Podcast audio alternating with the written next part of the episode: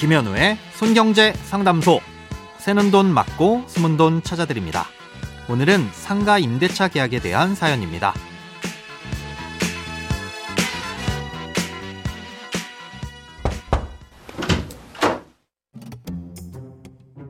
안녕하세요. 사무실 천장 누수로 고통받고 있는 6년차 창업인입니다. 현재 사무실의 계약은 임대인의 대리인인 부동산 중개업소 사장님과 체결했고 2020년 12월에 1년 만기로 계약해서 자동 연장 중입니다. 그런데 작년 12월부터 천장에서 물이 떨어지기 시작했어요. 대리인에게 연락을 한 후 기술자를 불러 점검을 해봤지만 원인을 찾지 못했습니다.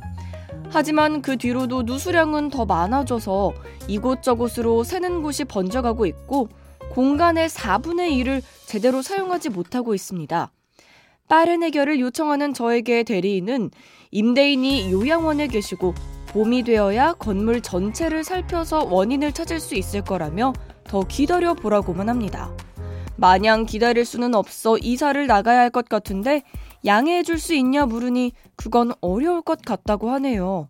보증금이 비교적 소액인 천만 원이라 소송 같은 걸로 시간 끌고 싶진 않습니다. 물건의 하자를 이유로 계약 해지를 요청하고 제가 원하는 때에 이사 날짜를 맞춰서 보증금을 돌려받을 수 있을까요? 오늘은 청취자 송민경 님이 보내주신 사연입니다. 어, 결론부터 말씀드리자면 계약 기간이 남았더라도 중간에 종료할 수 있을 것으로 보이고 당연히 보증금도 돌려받을 수는 있는데 아, 쉽게 돌려받기는 어려울 수도 있습니다. 지금처럼 해당 사무실을 정상적으로 사용할 수 없는 상태라면 임대차 계약을 조기에 종료할 수 있습니다.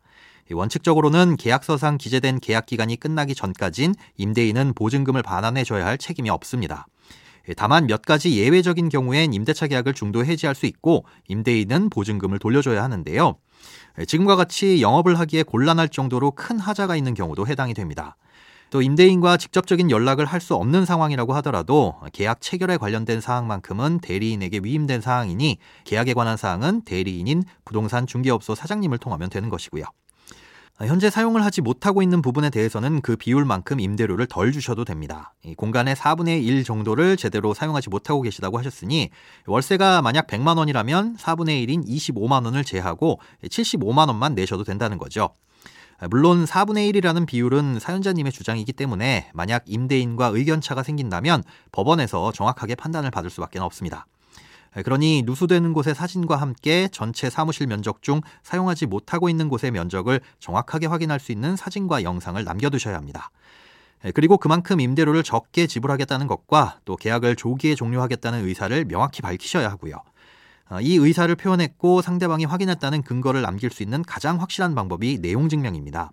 음, 복잡해 보일 것 같지만 그냥 앞서 말씀드린 내용을 양식에 구애받지 마시고 작성하신 뒤 우체국을 통해 임대인과 대리인에게 보내는 거죠.